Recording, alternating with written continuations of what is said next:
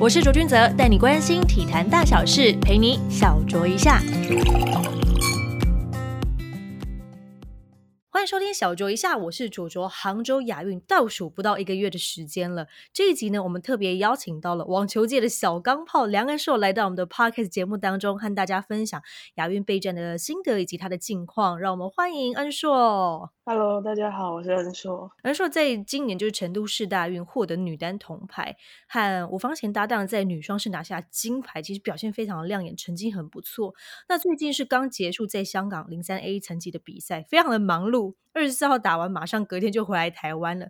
想要请恩寿先跟大家分享一下近期准备，就是杭州亚运的状况是如何呢？最近一样就是以比赛吧，以比赛来代训，然后接下来就是香港打完回来几天，接下来星期四又准备要去日本继续打比赛。哇塞！所以你在亚运前其实马不停蹄的为自己安排了蛮多赛事来以赛代训的。对啊，就因为比赛刚好可以代训嘛，然后同时也可以为自己的排名争取一点积分。嗯哼，会不会担心？就是说，因为其实现在我们刚刚提到嘛，距离杭州亚运已经剩下不到就是一个月的时间了。你这样子其实为自己密集的安排赛事啊，会不会呃造成就是身体有一些疲劳感呢？多少会有一点吧，但是因为平常也就是这样，所以也蛮习惯这样子的赛事安排，所以我觉得应该不会有太大的问题。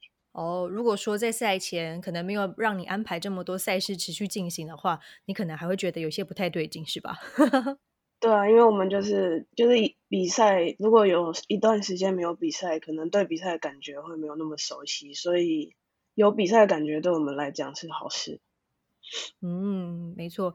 那我们来谈谈，就是刚结束不久的世大运呢，特别是女单的赛事，在四强赛的比赛啊，大家都看到新闻的时候，都替你觉得很可惜呀，替你抱不平啊，因为当下似乎是受到一些判决的影响嘛，然后最后是就是败给了中国的选手郭涵玉。你可以跟大家还原一下当下的一些情况吗？因为有些听众朋友们可能没有当时看到那一场就是直播。跟我们还原一下当下的情况和心情，到底怎么样去做调试呢？那时候就在中国嘛，然后也刚好对到中国的选手，所以其实，在赛前就大概知道可能会有一些就是地主优势，但因为我们不管到就是哪一个国家，其实多多少少都会遇到一些这种问题。那有一些可能关键球确实有影响吧，但我觉得就是输球就是不拿这个当。理由就是真的还是自己没有发挥好，所以你其实，在那场比赛结束之后，就已经把自己的心态、心情整个都调整好了，花一点时间，然后稍微沉淀一下，因为后面还有双打嘛，就不能让自己就是沉浸在那个情绪里面太久。嗯哼。不过后来调整之后，双打也拿下蛮不错的成绩。这样想好奇问一下，是在你先前这一些，不管是职业赛或是国际赛事啊，你有碰到类似像这样的情况过吗？你说地主优势吗？对，今年在韩国就有遇到。决赛刚好也是打韩国的选手，很多有看转播的人都有跟我说，他们觉得蛮夸张的。那怎么办？就是像这样的情况的话，在网球的判决里面是有办法去做申诉吗？或者是有其他一些争取自己权益的方式？其实，在比赛裁判判决以他为主嘛，你要找裁判长来，好像也没有办法做出太大的改变，可能就只能下来以后再跟裁判长稍微沟通一下，然后好像也没什么太大的变化，因为都结束了，所以也不太可能就是更改判决什么的，所以当下真的遇到就只能吞下去了。对啊，就只能吞下去，然后就想办法，就是接下来的就继续打好吧。真的，这个心态要调整的非常快，因为你们其实。在网球的比赛过程，时间其实都拉蛮长的。如果有稍稍有一个判决不利于你的话，嗯。当下的心情跟状态肯定是会受到一些影响，那心理素质要够坚强哎。对啊，就是要告诉自己要尽量保持冷静啊，然后因为过去就过去了，就是专注下一分。你会怎么样告诉自己？就是在心里面 OS 呢？说冷静冷静，没事的这样子吗？对啊，就是说，嗯，这一分就给他，然后下一分我再拼回来，保持冷静，不要生气，这样子。就是送他就对。对对对，有一点这样子的概念。因为我们在世大运在女单的赛事的部分，其实有注意到说你申请的就是。是治疗腰伤。的状况。现在的情形还好吗？现在都还好，但就因为我本身的腰容易紧嘛，那时候出发前感冒，然后感冒还没有很完全好，又来生理期，所以整个状况就是非常的糟糕。哇塞，你的状态很差，结果还是有奖牌的进账，真的是非常厉害。我觉得有蛮意外的啦，因为比赛前其实蛮担心自己的身体状况，最后也顺利达到四强，我觉得有算是达成我的目标吧。所以你在出发世大运之前，你就有给自己设定，就是说希望可以在这一站的赛事拿下奖牌吗？对啊，就是先以奖牌为目标啊，什么颜色的看当时的状况。哦，那说你今年是已经二十二岁，如果依照我们的学生的年纪来讲的话，应该是大学毕业了。不过在在一开始你学习网球之前，其实你并不是学习比较动态的，反正你是学习钢琴类别，对吧？我记得是这个样子。以前我访问过你的时候，对我小时候是先弹钢琴，然后后面才学网球的。那你现在钢琴还有在继续吗？现在没有了，因为没有时间弹。然后现在住在台北，家里也没有钢琴，所以就没有什么机会。因为那时候看就是报道，我记得我之前是在台塑杯访问到你的时候，然后对于你这段就是转变，觉得还蛮有趣的。因为一开始学钢琴，然后后来是被家人安排去上就是网球课。那个时候家人的说法是说，哎，希望可以就是让你的身材比较稍微就是呃。苗条一些些，是不是有这样的说法？对啊，就是因为弹钢琴嘛，都坐着，然后妈妈希望我可以有一些运动，不会伤害到手指头的，然后就帮我选报名了网球。结果最后就反而喜欢上网球，就选择网球这条路。那你有觉得打网球有真的比较不伤害到手指头吗？比起什么篮球那些，好像比较不会伤害到，但是手指头会变硬啊。所以到最后，其实我弹钢琴的那个速度反而就是没有那么那么好。因为其实，在打网球，我们都知道握那个球拍，有的时候你要瞬间出力的情况之下，其实手指头会变得比较僵硬一些，对吧？对，就是我们现在手就会变成，就是连放松的时候，可能都会有一点，就是像握球拍的形状这样子。你说现在放松的时候会变成这样子吗？比较弯这个这样子，就不会像一般人那么那么开。哦，原来不只是网球肘之外，还有网球手握球拍的那个手。可能是，可是我我蛮好奇的是，因为嗯，你一开始是学钢琴，后来是真的是爱上了网球这件事情。那呃，家家人对于你这样子转变。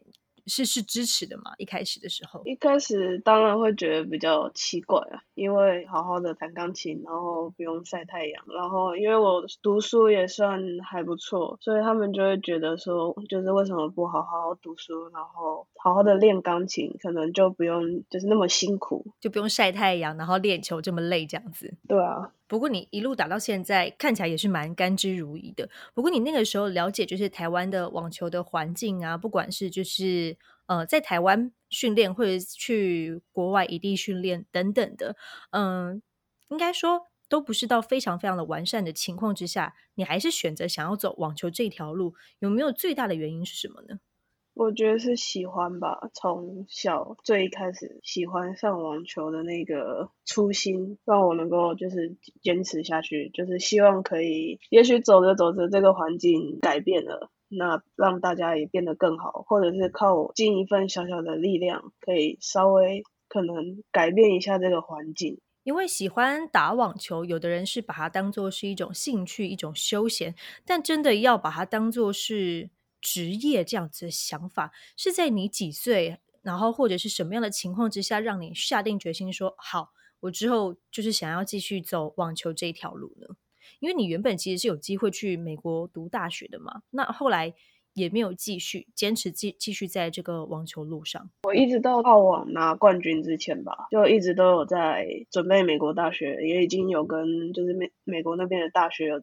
教练有在联络，那那时候澳网就拿了单打跟双打冠军，然后就觉得好像可以，就好像有那个能力可以去试试看一下职业网球，然后家人也有支持我这个决定，最后就选择走职业网球这条路。所以其实是就是在澳网那一次的冠军，让让你觉得说自己对于挑战这件事情其实是蛮有希望的，等于是帮你打了。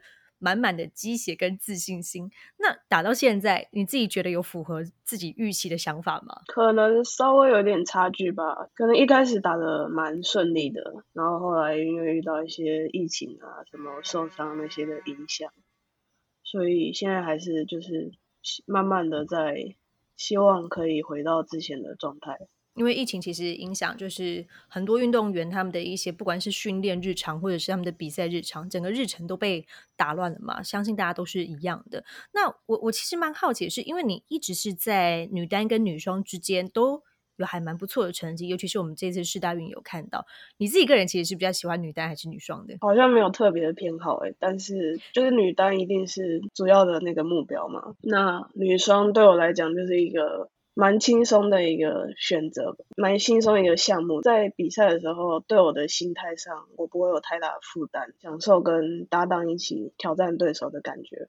因为我们都知道说，呃，女双的部分，有的选手会选择，可能我一整年就是跟这个选手做搭配；，也有人选择说，我在每一场赛事，哎，都换换看不一样的搭档来配配看，就是不一样的风格。那如果是你自己在选择就是女双的搭档的话，你会比较偏向队友是什么样的风格，可以跟你不管是互补也好，或者是变成更强力的进攻型的人呢？第一个可能就会选择之前有配过，打起来感觉也不错的。再来就是可能选择就是适合我的类型，可像阶级好，因为我底线好嘛，可以在阶级帮我打掉一些分数。我觉得这对我来讲是会比较轻松的，所以就会以这两个目标下去找搭档。哦，因为我们知道说，现在台湾的女生的网球选手，就台面上这一些，我们都知道。如果可以给你选择学姐跟你做搭档的话，你会想要搭配谁？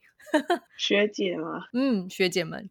因为最近跟方贤搭比较多吧，然后跟她搭起来的感觉也还不错，所以我觉得她是一个。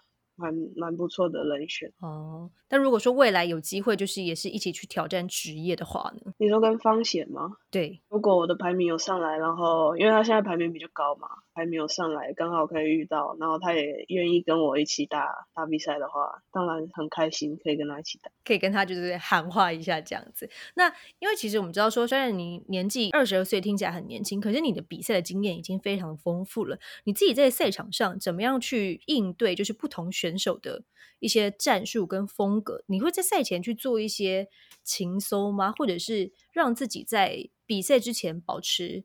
冷静的一些方式呢？通常我们比赛前可能前一晚知道对手是谁，然后就会在网络上找一下对手近期的影片，然后来观察一下他喜欢什么样的球，然后不喜欢什么样的球，可能优点是什么，然后就是也会在跟教练一起做讨论，或者是可能如果不是第一轮，是第二轮、第三轮遇到的话，就是看他在那个比赛。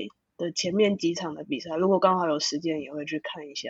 哦，那在去过这么多个地方比赛的情况之下，你目前自己最喜欢在哪一个环境下面跟对手竞争呢？哪一站的赛事？我觉得澳网吧，目前最喜欢在澳网，福地的感觉。呃，有一点，然后那边的比赛观众也很热情啊，然后整个比赛的环境，然后他们的选手的服务都是我觉得是最好的。哦，那气候呢？因为我们知道你们在打澳网的时候，当时应该会是一个蛮炎热的情况，对蛮热的那时候。但我觉得那边比较偏干热，所以不会像台湾这么全身一直流汗、一直流汗这种的。我觉得有点湿黏。对对对。所以对我来讲，我觉得是还好，还可以适应的。如果没有在就是国外比赛的话，你回到台湾来，你怎么样去安排自己的一日的训练课表呢？在台湾的话，最近我都是在那个内湖那个训练站那边练。哦，嗯哼。然后就以去四大运之前的行程来讲的话，就是早上练球，可能两个小时，然后下午再打一个小时，接着就体能，以这样子来安排。每天的训练日程差不多都是这样的状态。对，就是差不多都是这样。那如果是去到国外异地训练呢？通常去到国外，现在都是以比赛比较多为主。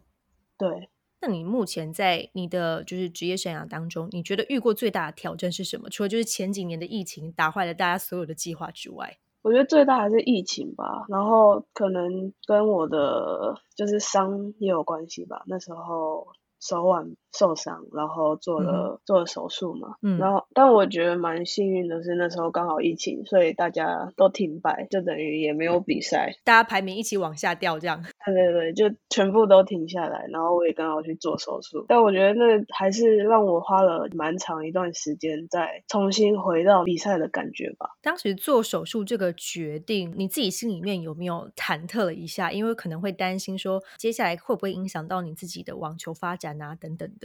多少都会担心吧，就是遇到了就面对，因为也看过蛮多选手做完这个手术回来也一样能够回到很好的状态，所以不想那么多，那时候就一样手术完就是复健，然后尽力让自己就是状态回到跟以前一样吧。因为之前在访问你的时候，其实年纪其实还蛮小的，虽然现在还是二十二岁，年纪还是蛮小。我一直都觉得，恩硕你自己的个性是比较那种平稳型的，不管是在就是网球场上或是网球场外，你都会蛮冷静的。你自己有这样的感觉吗？对我，我我觉得算是属于比较冷静的吧，就是在球场上也没有太多的情绪，然后在私底下好像也就是就差不多的状态。一直都是哎，情绪都是还蛮稳定的。你你觉得自己这样子的个性，在你打打网球的过程当中，是不是帮助蛮大的？觉得有好有坏吧。有些人会觉得我情绪稳定就是很好，但有些可能会觉得我在床上的有时候情绪不够不到位，不到位，可能应该要喊声啊，或者是比较情绪要起来的时候，我就没有那个行为，他们就会觉得说我欠缺了那个状态。你会因为这样子，然后特别对自己训练说，我要在哪个当下，就是说哦，好让自己的情绪稍微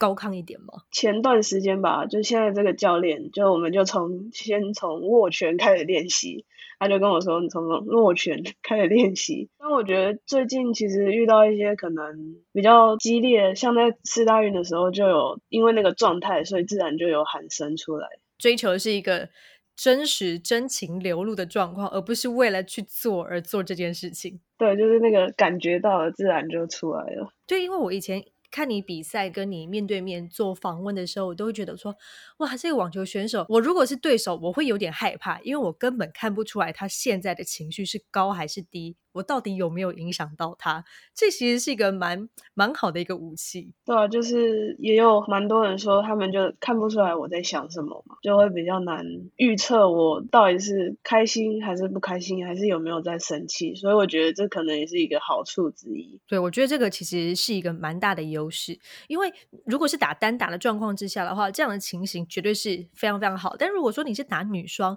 你有搭档的情况之下，如果你们一起打出一个好球，那你们会通常应该要握个拳啊，或者是 要击个掌之类的话，这是可以表达出来的吧？可以可以，在双打就我觉得我会比较轻松，然后就会跟搭档比较多的互动，然后就可能给他他打好球就给他拍手啊，然后击掌，然后就鼓励他，互相鼓励之类的。嗯哼，会比较放得开一些。其实网球比赛一直都是一个自己跟自己的对话，因为在旁边的教练其实除你上了场，他们其实就没有什么用武之地，你必须要自己去面对所有的一切。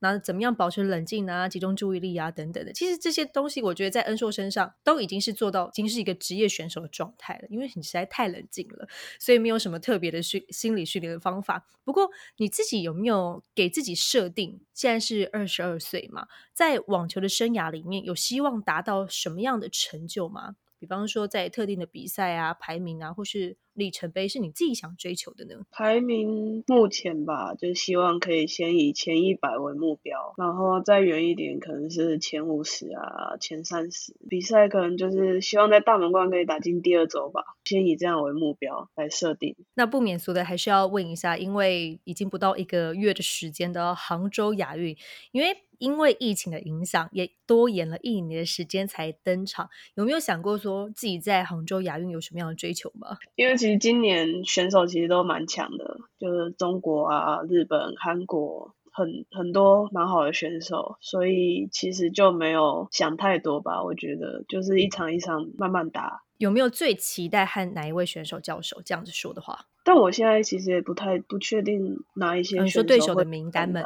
对啊，因为到最后都可能还会换，所以也比较难讲一点。是，现在才二十二岁的时间，对于自己的未来和计划，有没有想说，除了在网球场上之外，还做其他的规划吗？目前还是都专心在就是网球场上。那可因为现在才二十二岁，如果没有什么太大的意外的话，应该还会打好几年。